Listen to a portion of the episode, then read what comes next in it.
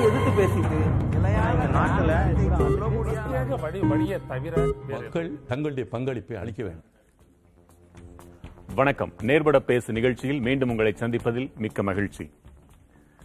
இருபத்தி ஏழாம் பருவநிலை உச்சி மாநாடு எகிப்தின் ஷாம் எல் ஷேக் நகரில் நவம்பர் ஆறாம் நாள் தொடங்கி பதினெட்டாம் நாள் நிறைவுற்றிருக்கிறது. கூடிக்கலையும் மாநாடுகளுக்கு நல்ல உதாரணங்களாக திகழ்வன காப் மாநாடுகள் எனப்படும் பருவநிலை உச்சி மாநாடுகள். ஆனால் இந்த முறை நிதி உருவாக்க அளவில் ஒரு முன்னேற்றம் தெரிகிறது. இழப்பீட்டு நிதி உருவாக்கத்திற்கு நேற்று காலை ஒப்புதல் அளிக்கப்பட்டு இறுதி செய்யப்பட்டுள்ளது. பருவநிலை பாதிப்பை சந்திக்கும் நாடுகளுக்கு இழப்பீடு தரவும் மேற்கொண்டு பாதிப்பை குறைக்கவும் இந்த நிதி செலவிடப்படும். ஆயினும் உலக வரைபடத்தில் இருந்தே தீவு நாடுகள் காணாமல் போவதற்கோ ஆப்பிரிக்கா ஒட்டுமொத்தமாக பாலைவனம் ஆவதற்கோ இந்த இழப்பீடு பதிலல்ல என்று ஐநா பொது அவைத் தலைவர் அன்டோனியோ குட்டெரஸ் கூறியிருக்கிறார். உங்களுக்கு நினைவிருக்கலாம் கடந்த இரண்டாயிரத்தி இருபத்தொன்று செப்டம்பரில் நடைபெற்ற ஐக்கிய நாடுகள் பொது அவை கூட்டத்தை உலக நாடுகளின் கவனத்தை ஈர்ப்பதற்காக தீவு நாடுகள் எல்லாம் பயன்படுத்திக் கொண்டன. கண்ணீரை காண முடியவில்லையே தவிர பல அதிபர்களின் சொற்களில் கதறலை காண முடிந்தது. வளர்ந்த நாடுகளே காலதாமதம் செய்யாதீர்கள். தப்பிச் செல்ல உயரமான ஓரிடம் கூட எங்களுக்கு இல்லை என்றார் மார்ஷல் தீவு கூட்ட அதிபர் டேவிட் கபூவா. வளர்ந்த நாடுகள் எங்களுக்கெல்லாம் மரண தண்டனையை தருகின்றனவே என்றார் உலகின் தாழ்வான தீவு நாடான மாலத்தீவின் அதிபர் இப்ராஹிம் முகமது ஷோலி புவி வெப்பமயமாதலை தடுப்பதில் கொடுத்த வாக்குறுதிகளை இனியேனும் காப்பாற்றுங்கள். இல்லை என்றால் பெருந்தொற்றையும் நாணச்செய்யும் அளவிற்கு உயிர்களை பன்மடங்கு இழக்கப் போகிறோம் என்றார் கயானா நாட்டு அதிபர் இர்ஃபான் அலி. வேறொருவர் வெளியிடும் கார்பனுக்காக நாங்கள் எங்கள் உயிர்களை கொடுக்கப் போகிறோம். இது அநீதி என்றார் சுரினாம் அதிபர் சான் சந்தோஹி. ஏற்கனவே நேரம் கடந்துவிட்டது என்பதை உணருங்கள் என்றார் பலாவ் அதிபர் சுரேஞ்சல் விப்ஸ் ஜூனியர். இப்படி ஒன்றல்ல இரண்டல்ல. ஐம்பது தீவு நாடுகள் கண்ணீர் விடுகின்றன. ஊழிக் காலத்தை உவந்து வரவேற்கும் அளவிற்கு மனிதர்களுக்கு உன்மத்தம் தலைக்கேறிவிட்டால் தீவு நாடுகளுக்கு மட்டுமல்ல இழப்பு மனித குலத்திற்கே ஒட்டுமொத்த பேரிழப்பாக கூடும். இந்நிலையில் நடைபெற்று முடிந்திருக்கும் இருபத்தி ஏழாவது பருவநிலை உச்சி மாநாடு சாதித்தது என்ன எதிர்கொள்ள வேண்டிய சவால்கள் என்னென்ன விவாதிக்கலாம். பங்கு பெறுவோர் அண்ணா பல்கலைக்கழக காலநிலை மாற்றத்துறை பேராசிரியர் முதுமுனைவர் திரு ஆ. ராமச்சந்திரன் பசுமை பூமி இயக்க நிறுவனர் பேராசிரியர் முனைவர் திரு ஜி. ராஜா பூவுலகின் நண்பர்கள் அமைப்பிலிருந்து திரு ஜி. சுந்தரராஜன் அறிவியலாளர் முனைவர் திரு வே. பொன்ராஜ் ஆகியோர். அனைவருக்கும் வணக்கம். இவர்களோடு சிறப்பு விருந்தினராக நம்மோடு தமிழக சுற்றுச்சூழல் துறை அமைச்சர் திரு. மெய்யநாதன் அவர்களும் இணைந்திருக்கிறார்கள். வணக்கம் அமைச்சர் அவர்களே. வணக்கம். வணக்கம். தமிழகத்தின் சார்பாகவும் இந்த உச்சி மாநாட்டில் ஒரு அரங்கொன்று அமைக்கப்பட்டு இந்திய அரசாங்கம் மத்திய அரசோடு சேர்ந்து அங்கே ஏற்படுத்தப்பட்டிருந்தது. மிக்க மகிழ்ச்சி. இன்னொரு மகிழ்ச்சி புதிய தலைமுறையின் பசுமை காப்போம் என்ற நிகழ்ச்சியை நீங்கள் மனமுவந்து பாராட்டியிருந்தீர்கள். அதற்கு எங்களுடைய உலங்கணிந்த நன்றிகளும். அடுத்ததாக தமிழகத்தை பொறுத்தவரை நாம் இதில் என்னென்ன செய்ய போகிறோம்? இந்த பருவநிலை மீட்பிற்காக என்பது ஒரு கேள்வி. ஏனென்றால் தமிழகம் தொழில் வளர்ச்சியில் சிறந்து விளங்க வேண்டும் என்பதற்காக பல முன்னெடுப்புகளை எடுக்கிறீர்கள். அனைத்து பெரிய பெரிய வணிக நிறுவனங்களையும் இதில் அழைக்கிறீர்கள். ஆனால் பெருவணிக நிறுவனங்கள் தான் இதற்கு சீர்குலைவிற்கு காரணம் என்று உலகம் பேசுகிறது. நாம் அவர்களை அழைக்க வேண்டிய சூழ்நிலையில் இருக்கிறோம். எப்படி இரண்டையும் சமநிலையில் வைத்துக் கொள்ளப் போகிறோம்? உங்கள் பதில் என்ன ஐயா?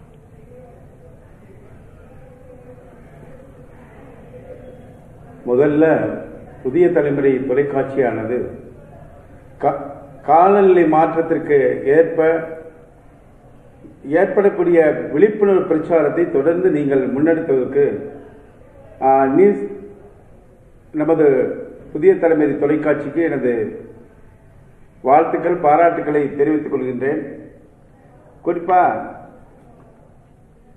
குறிப்பா பார்த்தீங்கன்னா மாண்புகு தமிழக முதலமைச்சர் அவர்கள் மே ஏழாம் தேதி ரெண்டாயிரத்தி இருபத்தி ஒன்று அன்று பொறுப்பேற்ற அன்று இந்த சுற்றுச்சூழல் துறை என்பதை சுற்றுச்சூழல் மற்றும் காலநிலை மாற்றம் என்கின்ற துறையினுடைய பெயரை மாற்றம் செய்து அது அந்த துறையினுடைய அமைச்சராக பொறுப்பேற்கக்கூடிய வாய்ப்பினை மாண்பது தமிழக முதலமைச்சர் அவர்கள் உருவாக்கி தந்தார்கள். எப்படி இந்த சுற்றுச்சூழல் பாதிக்கப்பட்டிருக்கிறது அதை எப்படி மீட்டெடுக்க போகிறோம் என்கின்ற அடிப்படையில் இந்த காலநிலை மாற்றத்தால் ஏற்படக்கூடிய பல பாதிப்புகளை நாம் எவ்வாறு எதிர்கொள்ளப் போகிறோம் என்கின்ற அடிப்படையில் மாண்புமிகு தமிழக முதலமைச்சர் அவர்கள் இந்த துறையை உருவாக்கி தந்தார்கள். அதோடு மட்டுமல்ல அந்த துறையை உருவாக்கி இன்றைக்கு காப் டுவெண்ட்டி செவன் மாநாடானது நடைபெற்று நிறைவேற்றிருக்கிறது. அந்த மாநாட்டிலே தமிழ்நாட்டின் சார்பாக தமிழகத்தினுடைய wetland mission director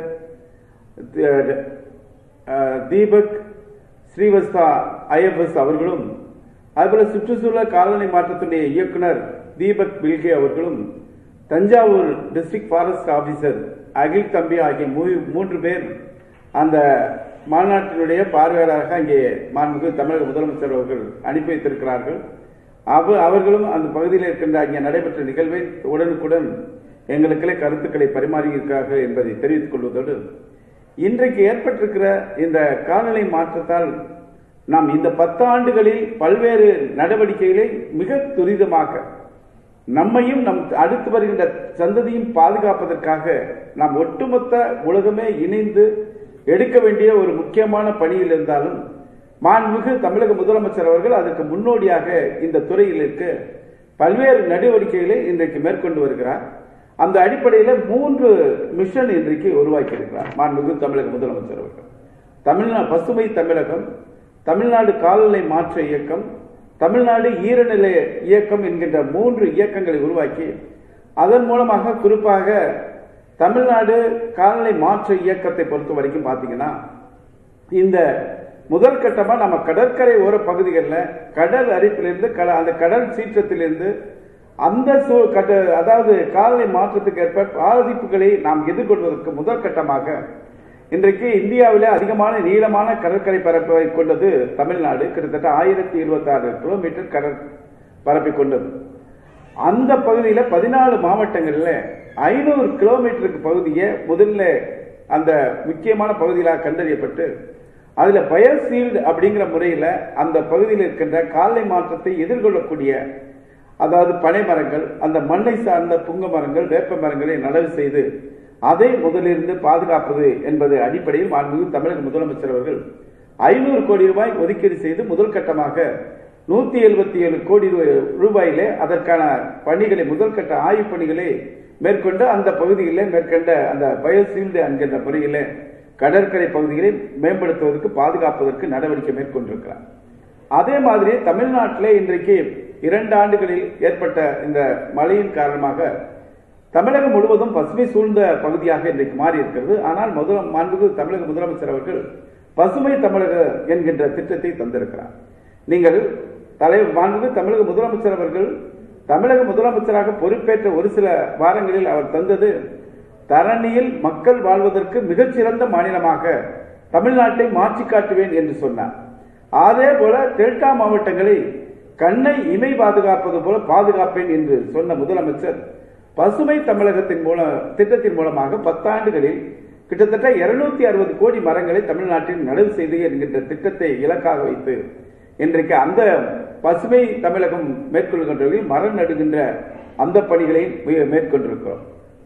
அதே மாதிரி இன்றைக்கு ஈர நிலங்களை பாதுகாப்பதற்கான நடவடிக்கைகளும் மேற்கொண்டு வருகிறோம். குறிப்பா பாத்தீங்கன்னா நம்ம கோயம்பேடு இந்த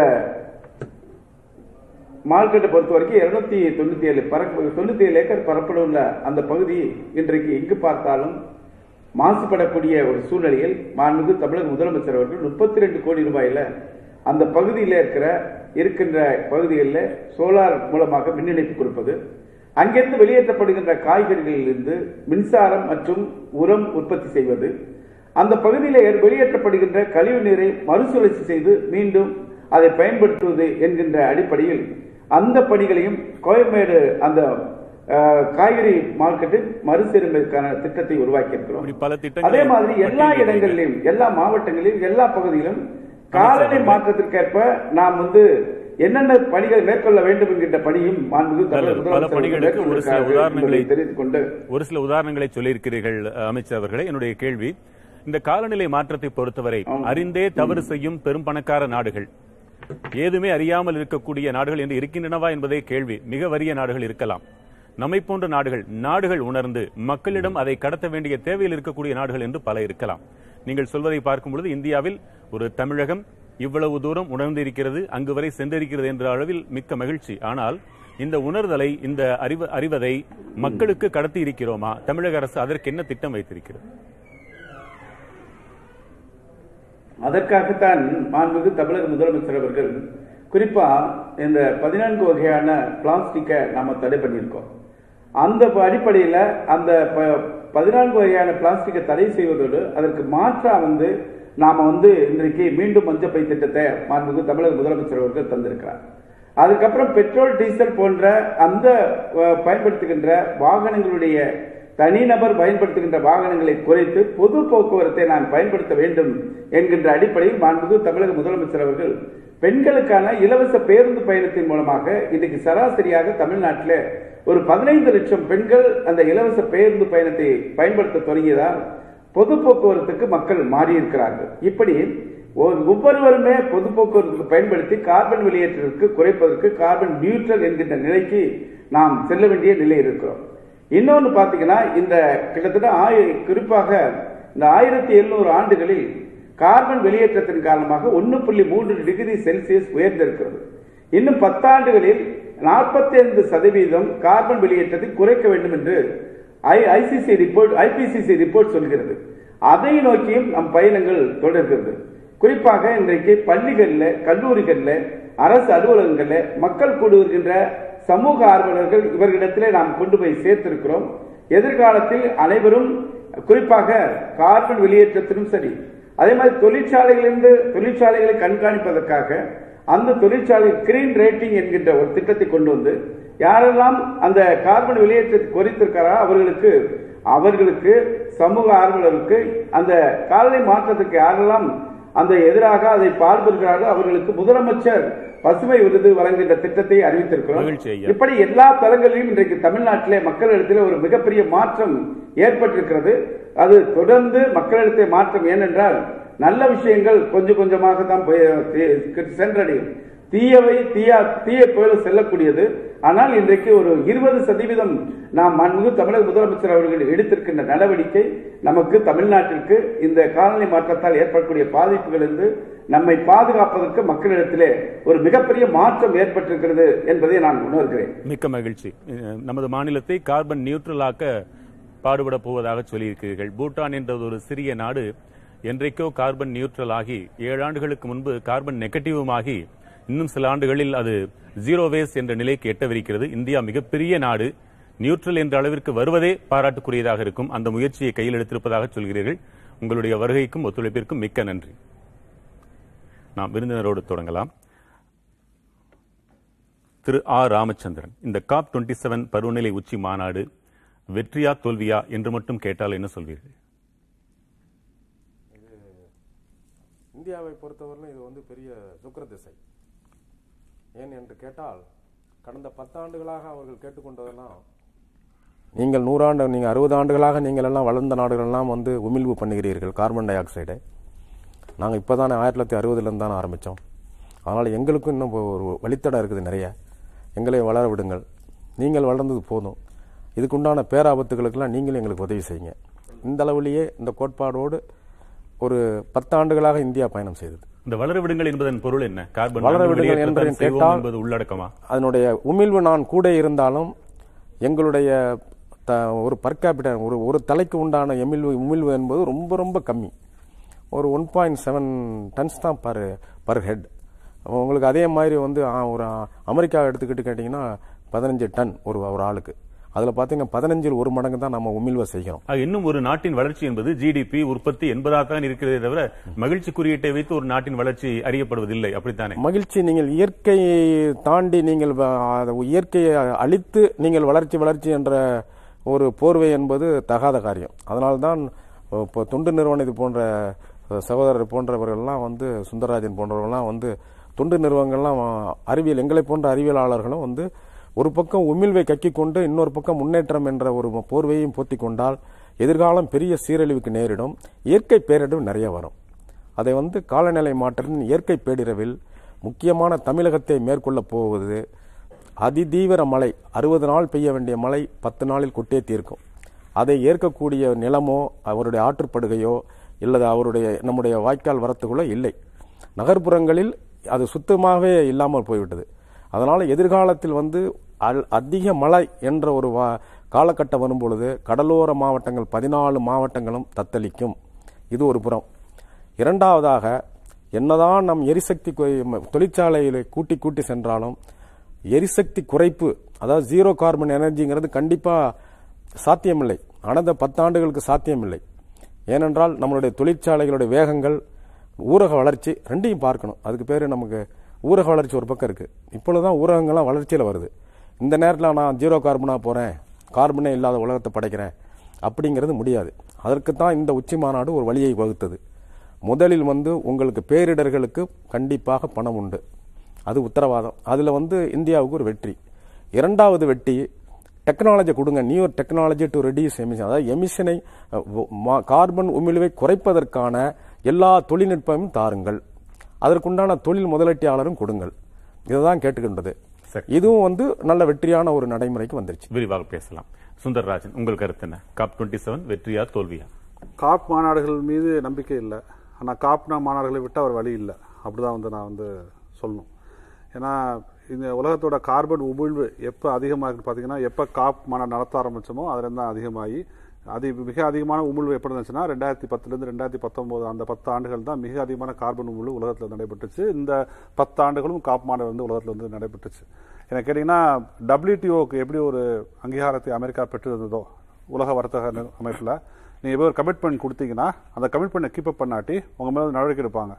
அந்த மாதிரி ஒரு கமிட்மெண்ட் ஒரு ஐபிசிசி போன்ற அமைப்புகளுக்கு என்னைக்கு அந்த நடவடிக்கை இருக்கக்கூடிய ஒரு திறனும் அந்த அதிகாரமும் வருதோ அன்னைக்கு தான் வந்து காப் மாடுகள் வெற்றி பெற்றதாக நாம் அறிந்து கொள்ள முடியும்.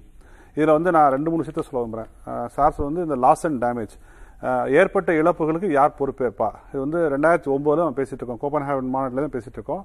ஒரு நூறு பில்லியன் டாலர் வந்து வளர்ந்த நாடுகள் கொடுக்க வேண்டும் ஒவ்வொரு ஆண்டும். எந்தெந்த நாடுகள்லாம் அந்த காலநிலை மாற்றத்தால் பாதிக்கப்படுகின்றனவோ அல்லது எந்தெந்த நா- நாடுகள்லாம் கார்பன் உமிழ்வை குறைவாக வெளியிட்டு இன்னமும் தங்களுக்கான வளர்ச்சி தேவை அதாவது மூன்றாம் உலக நாடு இந்தியா போன்ற பிரேசில் போன்ற நாடுகளுக்கு தேவையோ அந்த நாடுகளுக்கு பணத்தை கொடுப்பதற்காக இந்த நூறு பில்லியன் டாலர் வந்து கடந்த கிட்டத்தட்ட பதினோரு பன்னிரெண்டு ஆண்டுகளாக பேசிட்டு வரோம் என்ன ஒரே விஷயம்னா இப்பதான் முதல் முறையாக அதுக்கு ஒரு ஃப்ரேம் ஒர்க் செட் பண்ணிருக்காங்க. அதாவது ஃப்ரேம் ஒர்க்னா நான் எவ்வளோ பணம் யார் தருவா யாருக்கு அதெல்லாம் நான் முடிவு பண்ணல. அமெ- இந்தியா வந்து அமெரிக்கா தான் கொடுக்கணும்னு சொல்லிக்கணும். அது சொல்லலை அங்க போய் காப்பாநாட்டில் சொல்லலை.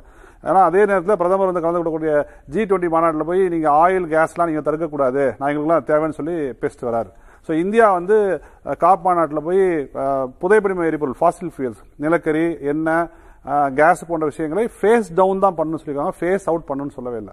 அதான் அந்த பார்படேஸ் நாட்டை சேர்ந்த அந்த பிரதமர் அவர்கள் பேசும்போது இந்த உலகத்தால் வந்து லூனாருக்கு அதாவது நிலவுக்கு போக முடியுது. மார்ஸுக்கு வந்து ரோவர் அனுப்ப முடியுது.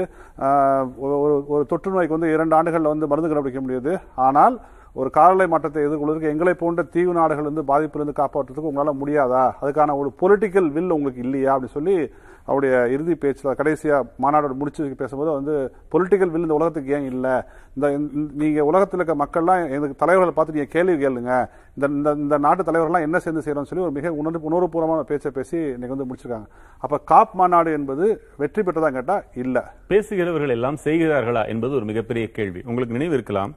இரண்டாயிரத்தி பதினெட்டு ஏப்ரல் மே பூவுலக இதழில் சுற்றுச்சூழல் பிரச்சனைகளை எதிர்கொள்ள மாற்று அரசியல் சக்தி தான் தேவை என்று கோல்மேன் சுற்றுச்சூழல் விருது வென்ற பிரஃபுல்ல சமந்த்ரா நீங்களே போய் பேட்டி எடுத்திருந்தீர்கள். அவர் முக்கியமாக குறிப்பிடுவது இந்த அரசியல் சக்திகள் அல்ல. மாற்று அரசியல் சக்திகள் வந்தால் ஒழிய இதற்கு தீர்வில்லை என்பதாக பதிவு செய்தீர்கள் அதன் பொருள் என்ன?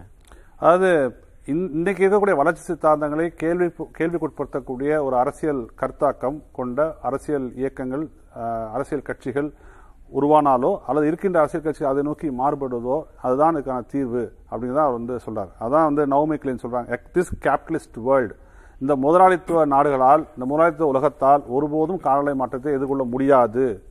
ஏன்னா நீங்க வந்து யோசிச்சு பாருங்க ஒவ்வொரு பெரிய பெரிய இரநூறு இரநூறு கம்பெனி முந்நூறு கம்பெனி அவங்களுடைய ப்ராஃபிட்ஸில் ஐம்பது பர்சன்ட் வந்து கிளைமேட் சேஞ்ச் ஸ்பெண்ட் பண்ணும். ஸ்பெண்ட் பண்ணுவாங்களா? மாட்டாங்க. அப்ப அவங்க ரொம்ப தெளிவாக சொல்றாங்க. ஒரு முதலாளித்துவ உலகத்தால் கேபிட்டலிஸ்ட் வேர்ல்டால இந்த காலநிலை மாற்றத்தை எதிர்கொள்ளுக்கான விஷயங்களை செய்ய முடியாது. செய்ய போவதில்லை அப்படின்னு சொல்லி அவங்க தெளிவா வந்து சொல்றாங்க. அதுதான் அந்த இதுல நம்ம வந்து குறிப்பிடணும். திரு பொன்ராஜ் இப்போ அவர்கள் சொன்னதைப் போல எந்த நாடாக இருந்தாலும் அதற்கு வளர்ச்சி என்பது தேவைப்படுகிறது. காசு வேணா வாங்கிக்கோங்க. வளர்ச்சி எல்லாம் தடுக்க முடியாது. இன்னும் பத்து நிகழ்ச்சிகளோடு நடத்திக் கொள்வோம்னு நூறு நிகழ்ச்சிகள் காப்பு மாநாடுகளோடு நடத்திக் கொள்ளலாம். ஆனால் எல்லா வளரும் நாடுகளும் வளர்ந்த நாடுகளை பின்பற்றியதன் இயக்கத்தோடு பயணித்துக் கொண்டிருக்கின்றன. இந்த நிலையில் எப்படி சாத்தியம்? நான் கேட்டேன் அமைச்சரிடமே. எல்லா பெரிய நிறுவனங்களும் இங்கே அழைக்கிறார்கள். இன்னும் சொல்ல போனால் இந்த காப் மாநாடுகளின் தொடக்கத்தில் இதற்கு பெரிய புரவலர்களாக இருந்ததே உலகறிந்த பன்னாட்டு நிறுவனங்கள் தான். அது எப்படி? அவர்கள் கையிலிருந்து பணத்தை பெற்றுக்கொண்டு மாநாட்டை நடத்தி கொண்டு அவர்களிடம் வரும் தீமையை எப்படி தடுப்பார்கள்? இதெல்லாம் நடைமுறை சாத்தியமா அல்லது காப் மாநாடுகளே? போலியா? அட்லீஸ்ட் காப் மாநாடு நடத்தி இதனுடைய அவேர்னஸாவது கிரியேட் பண்றாங்கன்னு பெருமைப்பட்டுக்கலாமே ஒழிய இது இதனால வந்து ஒரு அவுட்புட் இவங்க போன போன டூ தௌசண்ட் காப் டுவெண்ட்டி சிக்ஸ்ல வந்து ஃபார்ட்டி பில்லியன் கொடுக்கணும்னு சொன்னாங்க. கொடுத்தாங்களான்னு தெரியல எனக்கு. கொடுத்துறாங்களே? கொடுத்துருக்க மாட்டாங்க. இல்லை. கொடுக்கல. அப்ப இப்ப வந்து ஹண்ட்ரட் பில்லியன் வந்து பெர் இயர் ஆனுவல் கொடுக்கணுன்றத இப்ப வந்து தீர்மானம் ஏற்றிருக்காங்க. இனி எப்படி கொடுக்க போறாங்க? என்ன கொடுக்க போறாங்க? யார் யார் கொடுக்க போறாங்க? எந்தெந்த நாட்டுக்கு கொடுக்க போறாங்கன்றதெல்லாம் இனிமேல் தான் அதை அவங்க இது முடிக்கவே இன்னும் அடுத்த நெக்ஸ்ட் காப் மாநாடு வந்துடும் ஸோ இந்த ஹண்ட்ரட் பில்லியன் கொடுப்பது என்பது ஒரு தொடக்கமாக பார்க்கிறேன் ஒழிய இது வந்து நடந்து விட்டது என்று இன்னும் நம்ம நம்மளால் நம்ப முடியல because of the past history இது ஒன்று நீங்கள் நமக்கு இந்தியாவுக்கு ஏற்படக்கூடிய இந்த கிளைமேட் சேஞ்சினால் ஏற்பட்ட அழிவு ஃப்ளட்டு டிராஃப்ட்டு ட்ரவுட்டு அப்புறம் காலநிலை மாற்றத்தால் ஏற்படக்கூடிய புயல்கள் அப்புறம் க்ளவுட் பஸ்ட்டு அப்புறம் ஹீட் வேவ் இதன் மூலமாக ஏற்படக்கூடிய மனித உயிர் பலி பொருள் பலி உற்பத்தி பலி இப்போ எல்லாம் நீ எடுத்துட்டீங்கன்னா ஆன ஆவரேஜாக பார்த்தீங்கன்னா eighty seven billion dollar US dollar அப்போ ஈக்குவலன் டு ஹண்ட்ரட் பில்லியன் டாலருக்கு ஈக்குவலண்ட்டாக இந்தியாவில் மட்டுமே எயிட்டி செவன் பில்லியன் டாலர் சைனாவில் இதனுடைய பாதிப்பு two thirty eight billion dollar ஜப்பானில் எயிட்டி ஒன் பில்லியன் டாலர் அப்போ இந்த நான்கு ஐந்து நாடுகள்லேயே இத்தனை பில்லியன் டாலர் அப்போ ஒட்டுமொத்த கால்நிலை பாதிப்பில் நூற்றி அறுபத்தோரு நாடுகளில் நம்ம ஐந்தாவது இடத்துல பாதிப்பில் ஐந்தாவது இடத்துல இருக்கோம். அப்போ இப்படிப்பட்ட சூழல் இருக்கும்போது இந்த ஹண்ட்ரட் பில்லியன் டாலர் என்பது நமக்கு எந்த அளவுக்கு சாத்தியப்படும் தெரியல. ரெண்டாயிரத்தி பதினெட்டுலேயே ரெண்டு லட்சத்தி எழுபதாயிரம் கோடி பாதிப்பு ஏற்பட்டிருக்கிறது which is equal to the defence budget அப்போ அந்த அளவுக்கு இதனுடைய பாதிப்பு இருக்குது அப்போ இதை வந்து எந்- இந்த ஹண்ட்ரட் பில்லியன் டாலர்னால ஒரு அதாவது ரெண்டு விதமாக நீங்கள் பார்க்கணும். ஒன்று வந்து கவர்மெண்ட் இன்டர்வென்ஷன் அப்போ கவர்மெண்ட் வந்து இதை எப்படி மிட்டிகேட் பண்ண போகிறாங்க எப்படி வந்து டெக்னாலஜி அடாப்ட் பண்ணி இதை சமாளிக்க போகிறாங்க எப்படி மக்களை இதிலிருந்து மீட்டெடுக்க போகிறாங்க இப்படிப்பட்ட விஷயங்களை நம்ம பார்க்கும் பொழுது இந்த ஹண்ட்ரட் பில்லியன் டாலர் நமக்கு இந்தியாவுக்குன்னு வரும் பொழுது ஐந்தாவது இடத்துல இருக்கும். மேபி ஒரு பத்து பில்லியன் டாலர் கொடுக்குறாங்கன்னு வச்சுக்கோங்களேன். அதை வச்சு ஒன்றும் பண்ண முடியாது. நம்ம வருடம்தோறும் நம்ம பட்ஜெட் எக்ஸ்ட்ராவா நம்ம செலவழிக்கணும். அப்ப இன்றைக்கு உலக நாடுகள்லயே செவன்டீன் பிப்டி இண்டஸ்ட்ரியல் ரெவல்யூஷன் ஆரம்பிச்சதுல இருந்து ரெண்டாயிரத்தி இருபது வரைக்கும் இந்த ஒரு பதினைந்து நாடுகள்ல நம்ம ஏழாவது இடத்துல இருக்கோம். ஃபர்ஸ்ட் வந்து யுஎஸ் இருந்துச்சு அப்புறம் சைனா இருந்துச்சு அப்புறம் இந்த மாதிரி வரிசையா இருந்ததுல ஏழாவது இடத்துல இருக்கோம் நம்ம. ஆனா இப்ப ரெண்டாயிரத்தி இருபதுல நம்ம நாலாவது இடத்துல இருக்கோம். மூணாவது இடத்துல. ஃபர்ஸ்ட் சைனா பத்து பத்தாயிரத்தி ஐநூறு மில்லியன் மெட்ரிக் டன் எமிஷன் ஐந்தாயிரத்தை தொட்டிருக்கிறது. ஆமா அதுக்கடுத்து ரஷ்யா அதுக்கடுத்து இந்தியா இப்படி வந்துட்டு இருக்குன்னு வச்சுங்களேன் அப்ப நம்ம கான்ட்ரிபியூஷன் கம்மியா இருந்தா கூட நம்மளால பாதிப்பு அதிகமா இருக்கு. அப்ப அந்த பாதிப்பு வந்து சைனாவுக்கு இந்தியாவுக்கு தான் அதிகமா இருக்கு. நம்ம ஐந்தாவது இடத்துல இருக்கோம்னு வச்சுக்கோங்க. அப்ப இதை சமாளிப்பதற்கு ரெண்டு வகையான அப்ரோச் எடுக்கணும். இப்ப உலக நாடுகள் எடுத்துக்கிட்டீங்கன்னா ஒன்னு கவர்மெண்டல் இன்டர்வென்ஷன் இப்போ அமைச்சர் வந்து லிஸ்ட் பண்ணாரு. என்னென்ன நடவடிக்கை எடுத்திருக்கோம்? கடலோர மாவட்டங்களில் ஆயிரத்தி எழுபத்தாறு கிலோமீட்டரில் என்னென்ன நடவடிக்கை எடுத்திருக்கோம்? பசுமை தமிழகத்தை மாற்றுவதற்கு என்ன நடவடிக்கை இப்படி பல்வேறு நடவடிக்கைகள் எடுக்கிறாங்க. எப்படி வந்து இப்போ ஈவன் கடலோர மாவட்டங்கள்லாம் வந்து மூழ்கிரும் அப்படின்ற சூழல் வரும் பொழுது இன்னும் ஒரு முப்பது ஆண்டுகளில் ரெண்டாயிரத்தி ஐம்பதுக்குள்ளே ஒரு சூழல் வந்துச்சு அப்படின்னா அப்போ நம்ம என்ன பண்ணணும்? இப்போ இந்த கொஞ்சம் கொஞ்சமாக நம்ம செக்ரட்டரியேட்டாக திருச்சிக்கு கொண்டு எம்ஜிஆர் சொன்னது மாதிரி திருச்சிக்கு கொண்டு போய் வைக்க வேண்டிய சூழல் ஏற்படும். அப்ப இப்ப இருந்தே டிரான்ஸ்லேஷன் பண்ணணும். அப்ப டிசாஸ்டர் ரிகவரி பிளான் பண்ணணும்.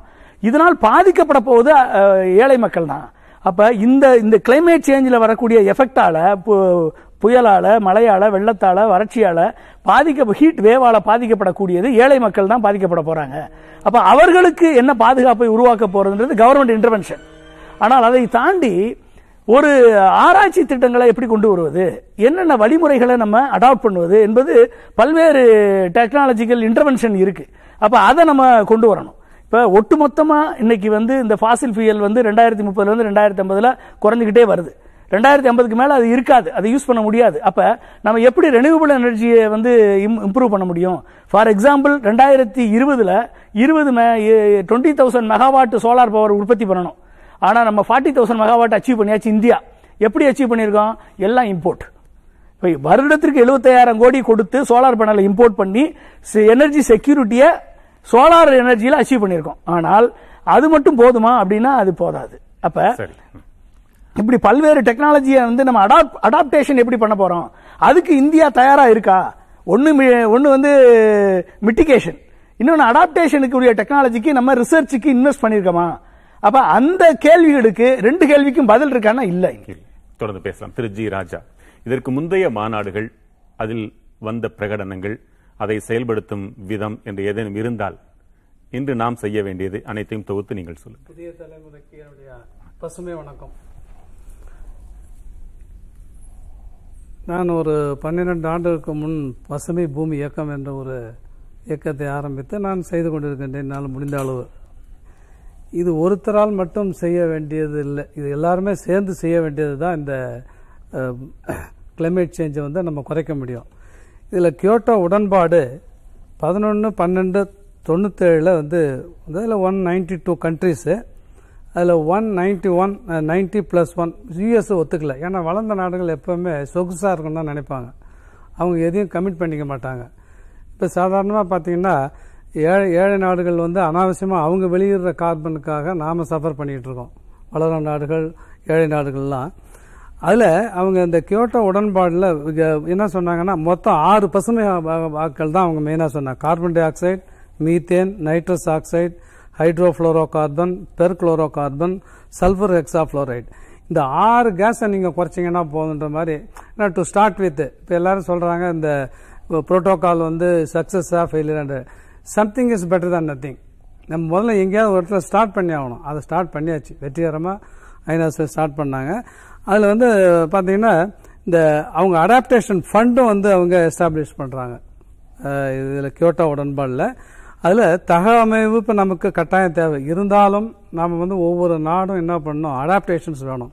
இப்போ செடிகள்லாம் பார்த்தீங்கன்னா இந்த பாலைவன தாவரம் நீர் தாவரங்கள்லாம் சூழ்நிலைக்கு தகுந்த மாதிரி தன் உடம்பை மாற்றிக்கிட்டு அந்த சூழ்நிலை இது பண்ணுறது அந்த மாதிரி நாமும் நம்ம சூழ்நிலைக்கு தகுந்த மாதிரி மாற்றக்கூடிய ஒரு சக்தியை மனிதன் பெறணும். ஏன்னா அது ஒரு பக்கம் உடன்பாடு போயிட்டு இருந்தாலும் அது இந்த பேச்சு பேச்சா தான் இருக்கு. நடைமுறைக்கு வந்த ஆனா பாருங்க அது ஃபெயிலியர்னு அந்த கியோட்டோ உடன்பாடு ஃபெயிலியர்னு சொல்லலாம். எப்படின்னா அது அது வந்து இந்த சைனா வந்து அந்த பைண்டிங் டார்கெட்டை ரிமூவ் பண்ணாங்க. ஒன்று அடுத்தது டெவலப்பிங் கண்ட்ரிஸை எக்ஸ்க்ளூட் பண்ணிட்டாங்க. அது ஏன்னா அவங்களுக்கு ஒரு பொறாமை. நாங்கள் நமக்கு மட்டும் பிரச்சனை கொடுத்துட்டு டெவலப்பிங் கண்ட்ரிஸுக்கு வந்து அவங்கள விட்டுட்டாங்களே சைனா விட்டாச்சுன்னு சொல்லி. அது ஒரு ஃபெயிலியர் இருந்தாலும் உயிரோடு இருந்தால் தானே வளர்ச்சி எல்லாம்?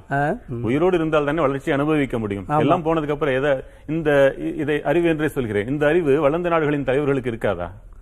வளர்ந்த நாடுகள் வளர்ந்த நாடுகள் தலைவருக்கு இருக்கலாம் பட் அதை விட அவங்க பணத்தையும் பொருளையும் உற்பத்தியும் அதை தான் நினைக்கிறாங்க.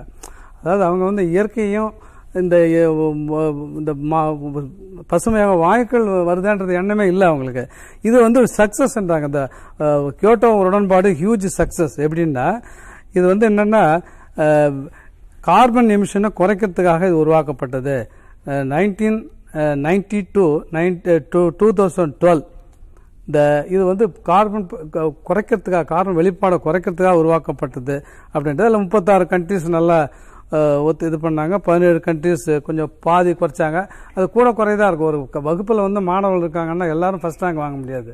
அதில் கொஞ்சம் கொஞ்சம் டிஃபரன்ஸ் இருந்தது அடுத்து ஓரளவாவது எது தவறுங்கிறது மனசுக்கு பட்டிருக்கு. மனசுக்கு பட்டிருக்கு. வச்சிருக்காது இந்த மாநாடுகள். ஆமா அது. அடுத்தது வந்து பாத்தீங்கன்னா ரெண்டாவது வந்து பாரிஸ் உடன்பாடு அதாவது சிஓபி டுவெண்ட்டி ஒன் அது சிஓபி டுவெண்ட்டி ஒன் அது அவங்க வந்து one ninety six parties countries அதில் இன்வால்வ்டு அவங்க வந்து என்ன சொல்றாங்கன்னா they should we should reduce two degree centigrade from present global warming இப்போ இருக்கிறதுல ரெண்டு டிகிரி குறைக்கணும் அப்படின்றாங்க. அதுல அப்போ அந்த யுஎஸ்ஏ விதிவிலக்கு. இப்ப இந்த தொழிற்புரட்சி காலத்துக்கு முந்தைய நிலையிலிருந்து அந்த நிலைக்கு கொண்டு செல்ல வேண்டும். குறைக்கணும் அப்படின்றாங்க. இதுல இதுல வந்து இது- இதெல்லாம் பாரிஸ் உடன்படிக்கையில வந்து அமெரிக்கா கொஞ்சம் தனியா ஒதுங்கி இருந்தாலும் இப்ப அடுத்தது வந்து இப்ப ஈஜிப்ட்ல நடக்கிற அந்த ரெட் சி ரிசார்ட்ல நடக்கிறது இது வந்து ஜீரோ எமிஷன் இது இதனுடைய குறிக்கோள் நல்லா இருக்கு. அதாவது net zero emission limit rise in global temperature to less than two degree centigrade by two thousand hundred குட்டேரியஸே வருத்தம் தான் தெரிவிச்சிருக்கிறார். உருப்படியான மாற்றங்கள் எதுவும் நடக்கலன்ற வருத்தத்தை தான் பதிவு செஞ்சிருக்கிறார். இந்த பணம் ஒதுக்கீடு நிதி ஒதுக்கீடு என்ற அளவில் இதை வரவேற்கலாமே தவிர மற்ற உருப்படியான செயல்முறைகள் கார்பன் அளவை குறைப்பதற்கான வழிமுறைகளை ஏதேனும் ஒரு வரையறைக்குள்ளாக்கி இருக்கிறார்களா? என்றால் அது இல்லையே என்று வருத்தப்படுறார் அவரே. திரு ஜி ராஜா உருகும் உலகமும் உருகாத உள்ளங்களும் என்பது உங்களுடைய புத்தகத்தின் அழகி அழகிய ஒரு தலைப்பு. நாடுகள் உருகவில்லை வளர்ந்த நாடுகள் அது நீங்க இப்ப சொல்லிட்டீங்க. மனிதர்களுக்கும் அது தெரிந்தால் உருகி செயல்பாடுகளை திருத்திக் கொள்ள தயாராக இருப்பார்கள். ஆனால் மக்களுக்கு போதிய அளவில் விழிப்புணர்வு இருக்கிறதா என்பது கேள்வி. ஏனென்றால் அப்படி என்ன பெருசா நடந்திருப்பது இந்த உலகம் எல்லாம் ஒரே நாளில் என்ன தண்ணியில மூழ்கி போயிட போறதா? சும்மா சொல்றாங்க. அப்படின்ற ஒரு எண்ணம் இருக்குமே. ஊழிக்காலம் என்றால் அது எப்போது வரப்போகிறது? சொல்லுங்க. உருகும் உலகம்னு சொல்லும்போது நம்ம இந்த குளோபல் வார்மிங் சொல்கிறோம் குளோபல் வார்மிங் சொல்லும்போது இந்த உலகம் வந்து இருக்க இருக்க டெம்பரேச்சர் கூடிக்கிட்டே போகுது. அதை கட்டுப்படுத்தக்கூடிய முறைகள் எதுவுமே யாரும் என்ன பண்ணலை. உரு உருகா உருகும் உலகம் உருகாத உள்ளங்களும். மனிதர்கள் இன்னும் வந்து மனசு உருகலை அவ்வளோதான் மனம் இருந்தால் மார்க்கம் உண்டு. இப்போ நாங்கள் என்ன சொல்கிறோம் இந்த இது விழிப்புணர்வு முதல்ல வரணும். ஃபஸ்ட்டு விழிப்புணர்வு ஃபஸ்ட்டு வந்தால் தான் எதுவுமே செய்ய முடியும். எப்பவுமே ஒரு ப்ராக்டிக்கலாக செய்யறதுக்கு முன்னாடி தியரிட்டிக்கல் பேக்ரவுண்ட் இருக்கணும். இல்ல சரி. இதுல வி- விழிப்புணர்வு ஒரு பக்கம். படாத பாடுபட்டு இருக்கோம். தொலைக்காட்சிகளையும் எத்தனையோ நிகழ்ச்சிகள் நடத்திட்டு இருக்கிறோம் அச்சம் ஒன்று அதிக விழிப்புணர்வை தந்து விடுகிறது சில நேரங்கள்ல. எல்லா புராணங்களையும் கில்காமேஷ் புராணமாக இருக்கட்டும் அல்லது நோவா படகு புராணமாக இருக்கட்டும் நம்ம இந்து மதத்துல வைவஸ்வத மனு புராணமாக இருக்கட்டும் அந்த பழைய ஊழி காலத்தை நல்லா சொல்லியிருக்குதுன்னு நம்புறவங்க பல பேர் இருக்கிறாங்க. கிரகாம் ஹேன்காக் என்பவர் ஒரு இதழியலாளர் தான். அவர் எல்லா ஆராய்ச்சிகளை மேற்கொள்கிறார். ஏற்கனவே எடுத்து வைக்கப்பட்ட அறிவியலாளர்களின் கூற்றுகளை எல்லாம் கேள்விக்குள்ளாக்குகிறார். ஒரு செய்தியாளராக என்னுடைய பணி அதுதான். ஒரு பெரும் ஊழி காலத்திற்கு பிறகுதான். இது பெரிய அந்த மெகாலித்திக்ஸ் சொல்றாங்களே அந்த மாதிரி பெரிய பெரிய கட்டுமானங்கள் ஏற்பட்டுள்ளன என்பதை ஆதாரப்பூர்வமாக நிரூபிக்கிறார். ஆக ஏதோ ஒன்று இதற்கு முன் நடந்திருக்கிறது. அது எப்படி நடந்தது என்பது தெரியவில்லை. அதே போன்றது ஒரு ஊழிக்காலம் நடந்துவிடும் என்றால் ஒரு அச்சுறுத்தினாலாவது நிலைமை இப்படியே போனால் இப்போது உலகம் அழிந்துவிடும் என்ற காலம் ஏதாவது வரையறை செய்ய முடியுமா உங்களால்? அதாவது இந்த சூரிய ஒளி வந்து இந்த கிரீன் ஹவுஸ் கேஸஸ் சொல்கிற அந்த பசுமை வாயுக்களில் பட்டு அது திரும்பி போச்சுன்னா பரவாயில்ல. அது இங்கேயே அந்த உ- உலக வெப்பம் கூட போக என்ன ஆகும்னா ஒரு நாளைக்கு வந்து ப- பனியுகமே உருவாகுதுன்றான். ஒரு பன்னெண்டாயிரம் வருஷத்துக்கு முன்னாடி இருந்த பனியுகம் அப்போ இருந்த பனியுகம் திரும்ப வந்துன்னா எங்கேயுமே மனிதர்கள் உயிரினங்களே வாழ முடியாது. எல்லாம் ஒரே ஐஸ் ஆகிடும் ஸோ uh, இந்த கிரீன் ஹவுஸ் அப்படின்னு சொன்னால் கிரீன் ஹவுஸ் எஃபெக்ட்னு என்ன சொல்கிறாங்கன்னா இந்த பசுமை வாயுக்கள் உயிர் உண்டாகிறதுக்கும் ஹெல்ப் பண்ணுச்சு. அதே பசுமை வாயுக்கள் திரும்ப வந்து இந்த பனியுகம் உருவாகிறதுக்கும் உருவாகுது. ஏன்னா அது நம்ம மேன்மேடு மனிதர்கள் என்ன பண்ணுறாங்க பசுமை வாயுக்களை வெளில விட விட அதிகமாகும் பொழுது இந்த சூரிய ஒளி வந்து அங்கேயே பட்டு திரும்பி போயிடுறது ஒரு சான்ஸுக்கு பூமிக்கே அந்த சூரிய ஒளி வராது. வெப்பம் குறைந்து விடும். அப்போ பனியுகம் உருவாகும். அதனால் நாம் வந்து இதெல்லாம் மனசுல வச்சுக்கிட்டு நம்ம வந்து விழிப்புணர்வோட தான் நீங்க சொல்றீங்க. சொன்னால் நீங்க ஒரு வருடத்தை சொல்லல. இன்னொரு ஆயிரம் ஆண்டுகள். நம்மளோட ஒரு இருபது முப்பது தலைமுறைக்கு அப்புறம் தான் அந்த உலகம் அழியுமா? பரவாயில்லன்னு விட்டுருவாங்க. இப்படியே போனா என்ன ஆகும் நீங்க சொல்லுங்க சார். நீங்க இந்த- இந்த ஆய்வுகள்லாம் வந்து உலகளாவிய ஆய்வுகள்லாம் நிறைய இருக்கு. அண்ணா பல்கலைக்கழகமும் அதே மாதிரி பண்ணிட்டு இருக்கோம் என்னன்னு கேட்டீங்கன்னா இன்னைக்கு உள்ள காலநிலை மாற்றம். அதை வந்து ஆய்வுகளில் வந்து எதிர்பாராத ஆபத்துகள் வருங்கிற ஆய்வு தான் ஏன்னா உங்களுக்கு இன்னைய வருடத்துக்கு இது அழிய போகுது அப்படிங்கிறதெல்லாம் துல்லியமாக கணிக்க முடியல. ஏன்னா உங்களுக்கு அவ்வப்போது வான மண்டலத்தில் உள்ள முன்னாடி நாம் நீங்கள் கேட்ட கேள்விக்கு ஒரு பதில் சொல்லணும். இன்ன வரலும் வந்து ஆழி பேரலை நடந்தது போனது வந்தெல்லாம் பூமியில் உள்ள பாறைகள் நகர்வுனால. அது மனிதர்களால் ஆகலை. இப்போ வருகிற மட்டும்தான் இந்த பசுமை வாயுக்கள் ஆனமண்டலத்துக்கு உமிழ்வு கொடுக்கறதுனால வெப்பமடையுது. வெப்பமடையதுனால வெப்பம் கடலுடைய மட்டமும் கடலினுடைய உஷ்ணமும் மாறும் பொழுது பருவநிலை மாறிடுது. நமக்கு ரெண்டு பருவநிலை ரெண்டு பருவநிலை நமக்கு இந்த ஐப்பசி கார்த்திகைங்கிற தமிழில் சொல்கிற அக்டோபர் நவம்பர் தான் பெரிய பருவநிலை. இந்த பருவநிலை வந்து ப- இந்த ரெண்டாயிரத்தி ஆயிரத்தி தொள்ளாயிரத்தி அறுபதுக்கு பிற்பாடு ரெண்டாயிரத்தி இருபத்தி ரெண்டுக்குள் பயங்கர மாற்றங்களை ஏற்படுத்தியிருக்குது. இப்பொழுது நமக்கு இதனால் என்ன பிரச்சனைனா கார்மல் உமிழ்வை பற்றியோ மற்ற அதனுடைய நெருக்கடிகளை பற்றி நாம் பேச வேண்டிய தேவையில்லை. ஏன்னா அது உலகளாவிய பிரச்சனை. அந்த உலகளாவிய பிரச்சனைக்கு ஒன்றும் ஆனால் தக அமைவு அல்லது உள்ள மேலாண்மை பண்ணி கொள்ளக்கூடிய ச- கட்டாயத்தில் நாம் இருக்கிறோம். அந்த கட்டாயத்துக்கு ஒவ்வொரு மாவட்டமும் ஒவ்வொரு கீழ்நிலை மட்டங்களில் உள்ள புவி இடங்களில் ஒவ்வொரு இடத்துக்கும் என்னென்ன பேராபத்துகள் வரப்போகுது அப்படிங்கிறத நம்ம வந்து ஆய்வு செய்து அந்த ஆய்வுகள் பிரகாரம் மேலாண்மை இருக்கணும். எதிர்காலத்தை தமிழகத்தை பொறுத்தவரையிலும் அறிவியல் அடிப்படையில் உள்ள மேலாண்மை தான் ஒற்றுக்கொள்ள முடியுமே ஒழிய பொதுவான ஒரு நிர்வாகத்தால் காலநிலை மாற்றத்தை முடியாது. இது நடந்துரும் அப்படின்ற ஒரு குறிப்பிட்ட எல்லை வேணும். அழகா ஒண்ணு சொன்னாங்க போன்ற ஆமா ரெண்டாயிரத்தி நாற்பது மாற்ற வேண்டி இருக்குன்னு சொன்னாங்க. இல்லைங்க அது ஒரு நம்ம ஒரு மேஜரா ஒரு த்ரெட்டனிங்க உங்களுக்கு ஒரு பொது வழியில சொல்லிட்டோம்னா ரொம்ப இதாயிடும் கடல் சீற்றங்கள் வரும். ஆனா கடல் மற்ற உயர்வுங்கிறதுல ஆபத்து இல்லை. அக்டோபர் நம்பல் கடல் சீற்றங்கிறது சாதாரணமா வந்து உங்களுக்கு நூத்தி நாற்பது கிலோமீட்டர் வரலும் வீசக்கூடிய புயல் வரும். ஆபத்து இல்லைன்னு நம்ம அப்ப வந்து. ஆறு கிலோமீட்டர் ரைஸ் ஆகும் அந்த நேரத்துல. இல்ல நம்ம சொல்ற ஒரு துவாரகையோ ஒரு பூம்புகாரோ எப்பயோ அழிஞ்சது நமக்கு மறந்து போச்சு. ரீசெண்ட் டேஸ்ல ஒரு அடி உயர்ந்தால் எவ்வளவு போகும்? மாலத்தீவு அதிபர் நடுங்குறாரு கதறாரு தப்பிக்கிறது கூட இடம் இல்லைங்கிறாரு மார்ஷல் தீவு அதிபர். அப்ப அவங்களுக்கு எல்லாம் பெரிய இழப்பு அதுக்கு அங்க கடல் மட்டத்தில் உள்ள நாடுகள். நம்ம வந்து ஒரு மூணு மீட்டர் உயரத்துல இருக்குது சென்னையே. பரவாயில்ல நாம அங்க அவங்கள தானே நம்ம நினைச்சுக்கணும். அவங்களையெல்லாம் நம்ம காப்பாத்துறதுக்கு நம்ம உலக நாடுகள்ல முற்பட்டு இருக்கிறாங்க அந்த வளரும் நாடுகள் ஒரு பேராசிரியர் சொன்ன போல வளரும் நாடுகளுக்கு வந்து ஒரு அஜெண்டா இருக்கு. இப்போ அவங்களுக்கு இந்த இந்த பூமி வெப்பமண்டலம் ஒரு வழியில் சந்தோஷம். என்னன்னு கேட்டீங்கன்னா நேத்திய மாநாட்டில் லோயர் டெ லோ கார்பன் டெக்னாலஜி கொண்டு வரணும். ஏன்னா அவங்களுக்கு ஜீரோ கார்பன் முடியாதுங்கிறது அவங்களுக்கு தெரியும். உங்களுக்கு நம்ம எல்லாமே வந்து சோழ இது சூரிய ஒளி சக்திங்கிறோம் காற்றாலைங்கிறோம் எல்லாம் முடியாது. ஏன்னா சூரிய ஒளிக்கு வந்துங்க காலநிலை மாற்றத்தால் எப்போ மோடம் போடும்? ஒருவேளை உங்களை சூரிய ஒளியை நம்பி நான் மின்சாரம் கொடுக்குறேன். மின்சாரத்துறை வந்து அன்னைக்கு மேகம் டக்குன்னு மூடிக்கிடுச்சுன்னா உங்களால் மின்சாரம் கொடுக்க முடியாது. அதனால் வந்து விண்மில்லும் அதே மாதிரி ஆபத்துக்கள் நிறைந்த நாடுகளில் இந்த மரபுசாரா எரிசக்தியை நம்பி இருக்க முடியாது. ஆனால் லோ கார்பனால தான் முடியும். நேற்றைய மாநாட்டில் தான் லோ கார்பனுங்கிறது இந்த கரிபொருளில் ரொம்ப கம்மியாக இருந்து ஒன்று புள்ளி அஞ்சு சதவீதம் வெப்பத்துக்கு கீழே குறையிற மாதிரி நம்ம எல்லாம் நடந்துக்கலாம். சார் உலகத்தின் மிகப்பெரிய நுரையீரல் அமேசான் காடுகள் கார்பன் சிங்க் என்று அழைக்கப்படுகின்றவற்றில் முதன்மையானது. அங்கே எடுத்த ஆய்வுகளிலேயே அது உள்ளிழுக்கும் கார்பனை விட வெளிவிடும் கார்பன் அதிகம் என்கிறார்கள். காரணம் ஆமா. இயற்கையாக நேரிடக்கூடிய தீ விபத்துகள் மனிதர்களுக்காக தேவைப்படக்கூடிய மரங்களை வெட்டுதல் போன்ற எரிப்பு. இவற்றால் அப்ப அங்கேயே அது நெகட்டிவா தான் இருக்கு. நெகட்டிவ் மீன்ஸ் செயல்பாடுகளின் விளைவு எதிர்மறையாக இருக்கும்பொழுது நாம் வேறு எதை குறை சொல்வது? இயற்கை பேரிடரில் வெளிநாடுகள் மேலை நாடுகளை பொறுத்தவரையிலும் அமேசான் போன்ற காட்டு கா- காடுகள் தீப்பற்றி எறிவது. நம்ம நாட்டை தமிழ்நாட்டை பொறுத்தவரையிலும் கடல் சீற்றம். உங்களுக்கு ஒவ்வொரு நாடுகளுக்கும் வேறுபட்ட க- கிட்டத்தட்ட எண்பதுக்கும் மேற்பட்ட பேரிடர்கள் உலகளாவியாக இருக்குது அதில் அவங்க டைஃபுன் ஒருத்தன் சொல்லுவான் நமக்கு வந்து புயலுங்கிறோம். நமக்குள்ள பயலுங்க வங்கக்கடல் பெரிய ஆபத்துக்குள்ள இடம். அது நம்ம அமைவிடம் தமிழகத்தை பொறுத்தவரையிலும் வங்கக்கடல் சீற்றத்தையும் வறட்சியையும் நம்ம பதினேழு நீர்பிடிப்புகள் இருக்குது இங்கே கோதை இங்கே கொசத்தலையாறுலேருந்து கோதையாறு வரல இருக்குங்க. பதினேழு நீர்ப்பிடிப்பு பெரிய நீர்ப்பிடிப்புகள். அதில் வந்து கோதையாறும் தாமிரபரணி தான் ரெண்டாயிரத்தி நாற்பதில் தண்ணி. மீதி பதினஞ்சு அளவு தண்ணீர் இல்லை. அதற்கு தான் மேலாண்மை திட்டம் வேணும். அதை சார்ந்தது தான் விவசாயம். அதை சார்ந்தது தான் வனம். எல்லாம் சேர்ந்து நீரின்றி அமையாத உலகின் நீர் மேலாண்மை தான் தமிழகத்துக்கு மூத்த இடம். அதை நம்ம தயவு பண்ணி மனதில் வைத்துக்கொண்டு மேலாண்மை செய்வது நல்லது. இங்க எப்படி பிரச்சனைகள். எட்டாயிரம் அடி உயரத்தில் இருக்கிற பூட்டானுக்கு அப்படி என்ன நேர்ந்து விட போகிறது? அது ஏன் இவ்வளவு முயற்சி எடுக்கணும்? பூட்டான் தொழில் வளர்ச்சியே இல்லைங்க. அங்க. உருகும் பொழுது அது பாதிப்பு சந்திக்கும். இல்லைங்க? பூட்டானுக்கு எல்லா பொருள்களும் இந்தியாவில இருந்து போகுது. ஒரு பாராசிட்டமால் மாத்திரையில இருந்து இந்தியாவில இருந்து போகுது.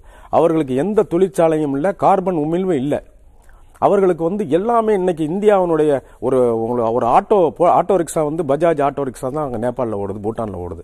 ஆக எல்லாம் இந்தியாவை நம்பி இருக்குங்க இந்தியா ஒரு ராட்சச வல்லமையான நாடு. உமிழ்வுக்கு அதிகமா காரணம் அப்படி இருந்தாலும் ஒட்டுமொத்த அந்த பனிப்பாறை உருகும் பொழுது அவர்களுக்கும் அது அழிவை தரத்தான் செய்யும். பனிப்பாறைகள் உருகிறதுனால அவர்களுக்கு மட்டும் அழிவு இல்லைங்க அது ரெண்டும் ஐஸ் கேப்னு சொல்றது. வட துருவத்திலையும் தென் ஒரு குப்பா குள்ளாய் மாதிரி. பருவநிலைகளை மாற்றக்கூடியது மாறாமல் பார்த்து கொள்வது அந்த குள்ளா அந்த ரெண்டு குள்ளாயுமே அழியுது. அப்ப பருவநிலையெல்லாம் மாறும். தன் நம்மை நாமே அழித்துக் கொள்ளக்கூடிய காலம் வந்துருச்சு.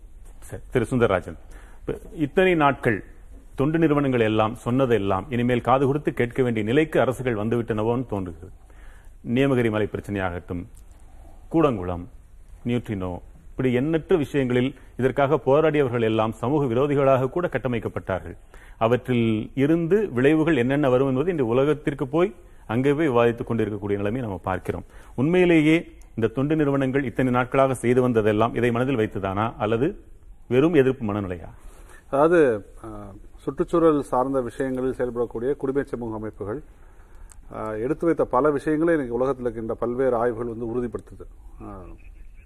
எங்கள் பத்து வருஷத்துக்கு முன்னாடி நாங்கள் சொன்னப்பெல்லாம் சிரித்தாங்க இதெல்லாம் ரொம்ப அச்சமூட்டுறீங்க பயமுறுத்துறீங்க அப்படின்னு சொன்னாங்க. இன்னைக்கு அரசாங்கமே அதை ஏற்றுக்கொண்டு சென்னை மாநகராட்சியோட அந்த காலநிலை மட்டத்துக்கான அந்த திட்ட அறிக்கை வந்து கடல் மட்டம் நூறு மீட்டர் வந்து உள்ள வரப்போகுதுன்னு சொல்லி சொல்கிறாங்க அப்போ நாம் நாம் என்ன என்னென்ன விஷயங்கள் சுற்றுச்சூழல் சார்ந்த பாதிப்புகளை நாம் எடுத்து வைத்தோமோ அஹ், மட்டுமல்ல இன்னும் பல்வேறு இயக்கங்கள் அமைப்புகள் நடத்திச்சாங்களோ அதை ஒவ்வொன்றாக ஏற்றுக்கொள்ளக்கூடிய ஒரு காலகட்டத்துக்கு வந்து உலகமும் சரி இந்தியாவும் சரி தமிழகமும் சரி வந்திருக்குது. அந்த வகையில் காலநிலை மாற்றம் வந்து ஒரு மைய விவாத பொருளாக மாறி இருப்பது உண்மையில் உண்மையில் இங்கே இருக்கின்ற மக்கள் சார்ந்து வேலை செய்யக்கூடிய அத்தனை பேருக்குமான பெரிய வெற்றியாக நாங்கள் பார்க்கிறோம். அதுதான் வந்து ஃபேக்ட் அதுவும் அரசுகள் வந்து குறித்து கவனப்படுத்திருப்பது காலநிலை மாற்றத்துக்கான விஷயங்களை செய்யிருப்பது அமைச்சரவை பேரவே காலநிலை மாற்ற அமைச்சர் என்று மாற்றியிருப்பது இது எல்லாவற்றையும் ஒரு நல்ல ஒரு முன்னெடுப்பாக நாம் பார்க்கிறோம்.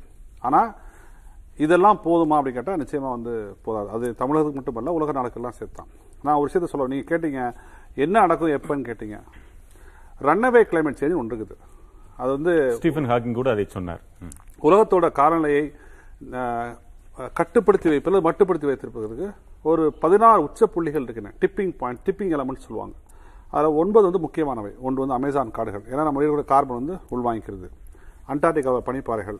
இந்திய monsoon boreal forest Greenland ice sheet Rossby waves அல்லது கல்ஃப் ஸ்ட்ரீம் சொல்லக்கூடிய இது மாதிரி ஒன்பது விஷயங்கள் இருக்குது இந் இது ஒன்பது பெரியது மொத்தம் சின்ன சின்ன பதினாறு இருக்குது. இது எப்படி நம்ம புரிஞ்சுக்கணும் அப்படின்னா ஒரு மலை மலை இருக்குது. அந்த மலை உச்சிக்கு மேலே ஊற்றிட்டு போய் ஒரு பெரும் பாறாங்கல்ல வச்சிடுறீங்க இதை நீங்கள் கிளைமேட் சேஞ்ச் வச்சுக்கோங்க. காலநிலை மாற்றம் வச்சுக்கோங்க. அந்த அந்த பாறை உருண்டு வராமல் இருக்கிறதுக்கு ஒரு அடப்புக்கல் வைக்கிறீங்க. ஸோ அப்போ அந்த அடப்புக்கல் தான் நீங்கள் உச்ச புள்ளிகள் டிப்பிங் பாயிண்ட்ஸ் வச்சுக்கோங்க. நீங்கள் அந்த அடப்புக்கல்லை நீங்கள் எடுத்துட்டீங்கன்னா அந்த பாறை எப்படி உருண்டு போகணும் தெரியுமா உங்களுக்கு? உங்களை கட்டுப்படுத்த முடியுமா? உங்களை மட்டுப்படுத்த முடியுமா? எந்த டேரக்ஷனில் போகும் தெரியுமா உங்களுக்கு? யாரும் தெரியாது. அது மாதிரி இந்த உலகத்தோட காலநிலையை இன்னும் ஓரளவுக்கு வைத்திருப்பதில் இந்த ஒன்பது உச்ச புள்ளிகள் வந்து உச்ச விஷயங்கள் டிப்பிங் பாயிண்ட்ஸ் ஆங்கில சொல்லுவாங்க. இதில் முக்கியமான விஷயம். இப்போ உதாரணத்துக்காக சொல்கிறேன் அண்டார்டிகல் ஐஸ் உருகிடுச்சு. ஒரு இரநூத்தி நாற்பத்தி ஏழு அடி கடல் மட்டம் உயரும். அது ஆகாது வச்சுக்கோ. ஒருவேளை ஒரு ஒரு ஆர்குமெண்ட்டுக்காக சொல்கிறேன் உருகிடுச்சு. அப்புறம் வெறும் பனி- பனிப்பாறைகள் உருகி கடல் மட்டம் உயரும் மட்டும் தான் பிரச்சனையா? இல்லை. அது வந்து முன்னொரு காலத்தில் இந்த மீத்தேன் கேஸ் வெளியே வரும். மீத்தேன் வந்து ஒரு பசுமையில் குழுவாயு. அப்போ கிளைமேட் சேஞ்ச் வந்து அதிகப்படுத்தும். பதினஞ்சாயிரம் ஆண்டுகளுக்கு முன்பு இந்த வைரஸ்லாம் வந்து வெளியே வருது. வைரஸ்கள் வெளியே வருது. அது நமக்கு எந்த மாதிரி நோய்களை ஏற்படுத்தும்? அது ஒரு சேலஞ்சு பிளஸ் இப்ப வெள்ளையா இருக்கனால ரிஃப்ளெக்ட் பண்ணுது. ஹீட்டை வந்து ரிஃப்ளெக்ட் பண்ணுது. அது உருகிடுச்சுன்னா கருப்பாயிடும். அப்ப ஹீட் அப்சர்வ் பண்ணிக்கும். அப்ப இன்னும் குளோபல் வார்மிங் அதிகரிக்கும். சோ உங்களால வந்து ஒரு ஒரு உச்சப்புள்ளியை ஒரு விஷயம் தொட்டு விட்டால் அதன் பிறகு வந்து ரன்னவே கிளைமேட் சேஞ்ச் தான். யாராலும் எந்த- உலகத்துல இருக்க எந்த தொழில்நுட்பத்தாலும் கடும் ஏற்றத்தாழ்வுகள் கொண்ட ஒரு காலநிலை மாற்றம். எதுவுமே நான் பண்ண முடியாது. நீ கை கட்டி வேடிக்கை பார்க்கலாம். அந்த ஒன்பது உச்சப்புள்ளிகளை உலகம் எட்டிருச்சுன்னா நீங்கள் உலகம் வந்து கை கட்டி வேடிக்கை பார்க்கலாம். அதுக்கப்புறம் யாராலையும் எந்த தீர்மானத்தையும் செய்ய முடியாது. இதுதான் அறிவியல் நமக்கு சொல்கிற விஷயம். டிப்பிங் பாயிண்ட்ஸ் பற்றி உலக உச்ச- உச்சப்புள்ளிகளை பற்றி காலநிலை மாற்றத்தை பற்றி அறிவியல் நமக்கு சொல்லக்கூடிய விஷயம் தான். இது என்ன ஒரு சோகமான விஷயம்னா இந்த ஒன்பது உச்சப்புள்ளிகளில் நான்கு அல்லது உச்சத்தை எட்டி விட்டன. நீங்கள் சொன்ன அமேசான் காடுகள் அவருடைய கார்பனை கிரகிக்கக்கூடிய சக்தியை இழந்துருச்சு. கிரீன்லாந்து பனிப்பாறைகள் முழுவதுமாக உருகிவிடும். நீங்கள் இன்னைக்கு கார்பன் எமிஷனை ஜீரோ ஆக்கினா கூட இன்னைக்கு கார்பன் உள்ள ஜீரோ ஆக்கினா கூட கிரீன்லாண்ட பனிப்பாறைகள் இன்னும் நாற்பது ஐம்பது ஆண்டுகள்ல இல்லாமல் போய்விடும். சரியா? இன்னைக்கு நீங்க ஜீரோ ஆக்கினா கூட.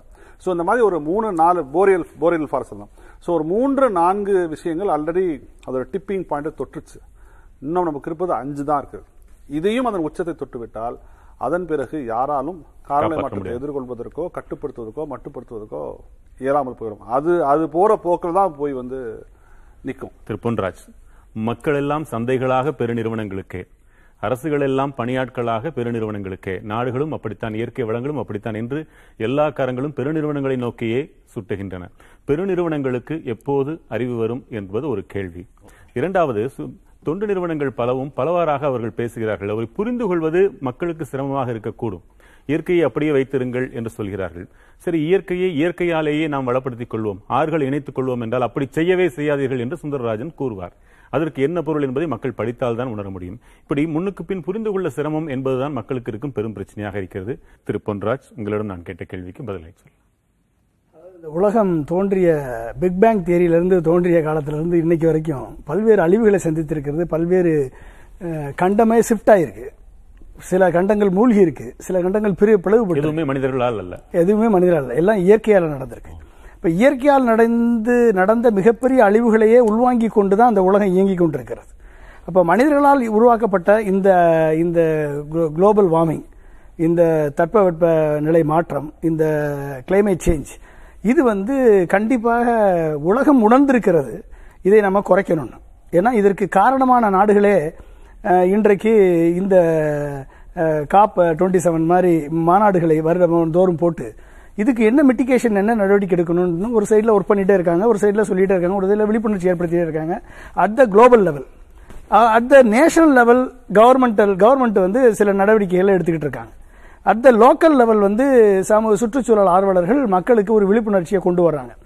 ஆனால் இந்த விழிப்புணர்ச்சி கண்டிப்பாக வேணும். மக்களுக்கு இதை பற்றி ஏன்னா இதை பற்றியான ஒரு விழிப்புணர்ச்சியே இல்லைன்னா மக்களுக்கு ஒரு ரெஸ்பான்சிபிலிட்டி இருக்குன்றதே தெரியாமல் போயிடுவாங்க அப்ப அந்த விழிப்புணர்ச்சியை ஏற்படுத்துவதற்கு சுற்றுச்சூழல் ஆர்வலர்கள் கண்டிப்பா அவருடைய பணியை இவங்க செய்கிறாங்க அதுல சில தவறுகள் இருக்கு சில நல்லது இருக்கு சிலது கெட்டது இருக்கு சிலது ஓவர் அதிகமா அவங்க இது பண்றதெல்லாம் இருக்குன்னு வச்சுக்கோங்களேன். அப்ப அப்ப இதெல்லாம் தாண்டி ஒரு எனர்ஜி மிக்ஸை உருவாக்கி ஒரு நாட்டினுடைய கிளைமேட் சேஞ்சை மிட்டிகேட் பண்ணக்கூடிய திட்டத்தை போடுவதற்கு தான் மத்திய மாநில அரசுக்கு ஒரு பொறுப்பு இருக்கு. அந்த பொறுப்பை அவங்க செயல்படுத்தணும். ஆக இயற்கையை அசைச்சு பார்த்துட்டாங்க மனுஷங்கன்றது உண்மைதானா? கண்டிப்பா இயற்கையை அசைச்சு பார்த்து தெய்வம் இயற்கை மனிதனோட எவ்வளவு பெரியது? நம்மளால அது- நினைத்தால் தன்னை எப்படி வேண்டுமானாலும் தகவமைத்துக் கொள்ளும். இதெல்லாம் தவறுகளா என்ன? அப்படின்னு நினைச்சிட்டு இருந்தோம். இல்லையா? அப்- அப்படி இல்லை. இயற்கையை வந்து இயற்கை வந்து வளம் வந்து இறைவன் நமக்கு கொடுத்த வரம். இறைவன் வந்து நம்மளுக்கு ஒரு பெரிய சால்ட் பேங்க் கொடுத்துருக்காங்க அதான் கடல் வளம். இப்போ அந்த சால்ட் பேங்க் வந்து வரக்கூடிய அத்தனை மழையிலையும் இன்னைக்கு இருக்கக்கூடிய ஃபிஃப்டி பர்சன்ட் மழை வந்து கடலில் தான் பெய்யுது. நன்னீர் மழை கடலில் தான் பெய்யுது. மிச்சம் இருக்கக்கூடிய பாயிண்ட் ஜீரோ ஒன் பர்சன்ட் மழை தான் வெள்ளம் வருது. வெள்ளம் உருவாகுது. அதை தேக்கிறதுக்கு நம்ம அணைக்கட்டுறதோ நதிநீர் இணைப்பை உருவாக்குறதோ இது தவறு. இதனால வந்து உலகம் அழிஞ்சிரும் சொல்றதெல்லாம் ஏற்றுக்கொள்ள முடியாத ஒரு வாதம். புரிஞ்சுட்டீங்களா அப்ப இதெல்லாம் பண்ணலைன்னா இன்னைக்கு இந்த இந்த விவசாய புரட்சியை நம்ம சந்திச்சிருக்க முடியாது. இந்த மக்களுக்கு குடிநீரை கொடுத்துருக்க முடியாது. இவ்வளவு பேருக்கு மின்சாரத்தை ஹைட்ரோ பவர் எலக்ட்ரிசிட்டியை கொடுத்துருக்க முடியாது. இந்த நிலத்தை வெட்டி ஃபாசில் ஃபுயலை தோண்டலைன்னா இன்றைக்கு இந்த எலக்ட்ரிசிட்டியை கொடுத்துருக்க முடியாது. அப்ப இந்த வளர்ச்சியும் இது இந்த வளர்ச்சியும் அழிவும் இது வந்து அப்பப்போ நடந்துகிட்டே இருக்கும். இது என்ன பேலன்ஸ் பண்ணணும்? எப்படி இதை சரியா கொண்டு போகணுன்றதான் அறிவியல் சார்ந்த சிந்தனையில் அங்க விதிக்கணும். அப்ப இதுக்கு வெறும் இருக்கக்கூடியது வந்து அட்மினிஸ்ட்ரேஷன் பண்றது கவர்மெண்டோட ரெஸ்பான்சிபிலிட்டி பாலிசியை உருவாக்குறது கவர்மெண்ட் ரெஸ்பான்சிபிலிட்டி நமக்கு என்ன போச்சு அப்படின்னு மக்கள் நினைப்பதுக்கு கூடாது. மக்களுக்கும் அது ரெஸ்பான்சிபிலிட்டி இருக்கு. மக்களும் அந்த பசுமையை உருவாக்குவதில் ரெஸ்பான்சிபிலிட்டி இருக்கு. அது உணர வேண்டும். அதை தாண்டி அரசுகளுக்கு இன்னைக்கு உலக நாடுகள் இன்னைக்கு ஹண்ட்ரட் பில்லியன் டாலர் நீங்க வந்து போடுறாங்கன்னா கூட நீங்க நீங்க ஹைட்ரஜன் எக்கானமி இன்னைக்கு உருவாகிட்டு இருக்கு. இன்னைக்கு நம்ம எல்லாம் பார்த்துட்டு இருக்கோம் சிஓ டூ எமிஷனை குறைக்கணும் அப்படின்னா ரெனியூபிள் எனர்ஜியை உருவாக்கினா மட்டும் போதாது ரெனியூபிள் எனர்ஜி மூலமா சி ஹைட்ரஜனை உருவாக்கணும்னா அது நைன்டி நைன் பர்சன்ட் வந்து கிரேட்டர் அது இந்த கார்பனைசேஷனை குறைப்பதற்கு அதிகமான வாய்ப்பு இருக்கு. அதான் ஹைட்ரஜன் எக்கானமி உருவாகிட்டு இருக்கு ஹைட்ரஜன் எக்கானமி உருவாக்குவதற்கு டெக்னாலஜி டெவலப்மெண்ட் இன்னைக்கு நடந்துகிட்டு இருக்கு உலகம் முழுக்க. அப்ப கிட்டத்தட்ட முப்பதுக்கும் மேற்பட்ட ஹைட்ரஜன் எக்கானமி டெக்னாலஜி டெவலப் ஆயிட்டு இருக்கு இதுல இன்னைக்கு இன்வெஸ்ட்மெண்ட் மட்டும் நீங்க பாருங்க. ரெண்டாயிரத்தி பதினெட்டுல இருந்து ரெண்டாயிரத்தி இருபது வரைக்கும் one point five billion dollar hydrogen எக்கானமியை உருவாக்குவதற்கு இன்வெஸ்ட்மெண்ட் பண்ணிட்டு இருந்த நேரம் போய் ரெண்டாயிரத்தி இருபதுல இருந்து ரெண்டாயிரத்தி பத்தொன்பதுல இருந்து ரெண்டாயிரத்தி நாற்பதுக்குள்ள முப்பத்தோரு பில்லியன் டாலர் இப்ப பெரிய கம்பெனிகள் இன்னைக்கு இந்த ஹைட்ரஜன் எக்கானமியை உருவாக்கணும் டீகார்பனைசேஷன் பண்ணணும் அப்படின்ற அப்படின்ற நிலைமைக்கு இன்னைக்கு இன்வெஸ்ட்மெண்ட் கொண்டாடுறாங்க. இன்னைக்கு ரெண்டாயிரத்தி ஐம்பதுக்குள்ள நூத்தி எண்பத்தோரு பில்லியன் டாலர் இன்வெஸ்ட்மெண்ட் வருது. அப்ப ஒட்டுமொத்த எக்கானமியே hydrogen எக்கானமியா transportation hydrogen transportation hydrogen homes hydrogen agriculture சரி. இப்படி எல்லாமே ஹைட்ரஜன் எக்கானமியா மாற வேண்டிய சூழல் வரும் பொழுது இந்த நெட் ஜீரோ எமிஷனை நம்ம மேட்ச் பண்ண முடியும் Right. அப்ப கடந்து. அதுவும் அதுவும் மனிதனால் தான் முடியும். அதுவும் அறிவியல் சிந்தனையால் தான் முடியும் தொடர்ந்து நீங்க இது வந்து- இது வந்து டெக்னாலஜிக்கல் டிரான்சிஷன் சொல்றது அதாவது ஒரு மின்சாரத்திலிருந்து இன்னொரு மாற்று மின்சாரம் அது இன்னும் 25 ஆண்டுகள் ஆகும் அது இந்த 25 ஆண்டுகளுக்குள் இந்த இன்னைக்குள்ள நிலக்கரி பெட்ரோலியம் வழியா உமிழ்வுகளை வந்து எவ்வளவு தூரம் குறைப்பது குறைந்த சக்தியோட நம்ம நினைக்கிறோம். எல்லாரும் சொன்னது போல கைகட்டி நிக்கிறோம். அதுல கொஞ்சம் நிமிர்ந்து நிக்கலாமேங்கிற ஒரு நல்ல மக்கள் உங்கள் சொல்லை நேரடியாக கேட்க விரும்புறாங்க. அதனால நான் என்ன? சொல்றேங்கன்னா மக்களுக்கு நான் இன்னைக்கு சொல்றதுங்க எரிசக்தி மேலாண்மையில இப்ப வந்து ஐந்து நட்சத்திர பொருள்கள் மின்சார பொருள்கள்லாம் ஐந்து நட்சத்திரம் போட்டிருக்கோம். அது வந்து கிட்டத்தட்ட இருபத்தெட்டு சதவீதம் இன்னைக்குள்ள மின்சார மீட்டரை விட இருபத்தெட்டு சதவீதம் குறைக்கும். மக்களால் அதுதான் செய்ய முடியும். இரண்டாவது எரிசக்தி துறையில அது. இரண்டாவது நம்ம செய்ய வேண்டிய ஒரு அதிக மரங்களை நட்டு கார்பன் டை ஆக்சைடு உறிஞ்சிடலாம். ஏழ்மையான நடுத்தர மக்கள் செய்ய வேண்டிய இந்த ரெண்டு காரியம்தான். ஒன்னு எ- எரிபொருள் மேலாண்மை உள்ள உபகரணங்களை வாங்கிக் கொள்ள வேண்டும். மிக்சியில இருந்து அந்த அளவில் அது அவர்கள் செய்யும் இதெல்லாம் உதவியாக அஞ்சு நட்சத்திரம் ஐந்து நட்சத்திரம் போட்டிருப்பாங்க. அதுல ஃபைவ் ஸ்டார் போட்டிருப்பாங்க. ஒரு சில வரிகள். இன்னமும் நாம் வந்து மனிதனை மையப்படுத்திய பூமியாக தான் நம்ம வந்து நினைச்சிட்டு இருக்கோம். ஐபிபிஎஸோட அமைப்பு சொல்லுது இன்னும் சில பத்தாண்டுகள்ல பத்து லட்சம் உயிரினங்கள் இந்த உலகத்துக்கு அழிஞ்சு போக போகுது. பத்து லட்சம் உயிரினங்கள். டென். லேக் ஸ்பீஷிஸ் அதாவது ரெண்டு லட்சம் யானை மூணு லட்சம் குதிரை இல்ல. ஒரு தனித்துவமான பத்து லட்சம் உயிரினங்கள் வந்து அழிய போகுதுன்னு சொல்றாங்க. இதை விட ஒரு- தேவையில்லை. அலாமிங்கான ரிப்போர்ட் வந்து நமக்கு வந்து தேவையில்லைன்னு நினைக்கிறேன். இன்னமும் நான் மைய மனிதர்களை மையப்படுத்திய இன்னமும் நதி டேம் இப்படிலாம் பேசிட்டே இருக்கலாம். ஆனா அது வந்து மனிதர்களை மையப்படுத்திய ஒரு ஒரு பூமியா தான் நம்ம இன்னும் பாக்குறது தான் ரொம்ப மிகப்பெரிய ஒரு வருத்தமா. இன்னும் உயிர். இட்ஸ் இட்ஸ் பயோஸ்பியர் இது வந்து உயிர்களை மையப்படுத்திய ஒரு உலகம் அது மனிதர்கள் அப்படின்னு சொல்றீங்க. ம- உயிர்களை மையப்படுத்திய உலகம் ஒரு ஒரு சில வரிகள் இந்த உலக வெப்பமயம்ன்றதுலேருந்து இப்போ அது எப்படி தவிர்க்கிறது அப்படின்ற முறை தான் ரொம்ப பார்க்கணும். குறைவா இருக்கு சில நொடிகளும் அது- அதை எப்படி தவிர்க்கணும் அப்படின்னு பார்க்கும்பொழுது நிலக்கரியிலேருந்து இப்போ நிறைய மின்சாரம் எடுக்கிறாங்க அடுத்தது அணு மின்சாரத்துக்கு வந்திருக்காங்க இந்த அணு மின்சாரம் இப்போ வந்து அதுக்கு பதில் வந்து கடல் அலையிலேருந்து எடுக்கலாம் அப்படின்றாங்க. ஆனால் அணு மின்சாரத்தில் நீங்கள் எடுக்கும்போது அது கிரீன் எனர்ஜியாக இருந்தாலும் அதுலேருந்து வர்ற அந்த கழிவுகள் ரொம்ப ஆபத்தாக இருக்குது. அரசுக்கு மக்களுக்கு? மக்களுக்கு வந்து அணு மின்சாரம் எடுக்கிறதால வந்து அதுல வந்து கழிவுகள் வந்து ஆபத்து தான் அதனால தான். நீங்க கடல் அலை மின்சாரம் இதை விட அதிகமா கிடைக்குதுன்றாங்க. அதை நம்ம பயன்படுத்தலாம். இப்போ ஒரு நாடு வந்து வல்லரசு கையில இல்ல. உற்பத்தி ஒரு- நாடு வல்லரசு ஆவதை விட நல்லரசு ஆகணும் தான் நினைக்கணும். வல்லரசுன்னு நினைக்கிறதால தான் இப்ப இந்த பிரச்சனை வருது. நல்லரசு ஒரு சொல்லுக்குள்ளேயே உங்களுடைய வாதம் அனைத்தும் நிறைவேறுகிறது. நன்றி. வந்தமைக்கும் கருத்து பகிர்வுக்கும் மிக்க நன்றி. மற்றும் ஒரு நேர்பட பேச நிகழ்ச்சியில் மீண்டும் சந்திக்கலாம். வணக்கம். எதிர்த்து பேசிட்டு மக்கள் தங்களுடைய பங்களிப்பை அளிக்க வேண்டும்.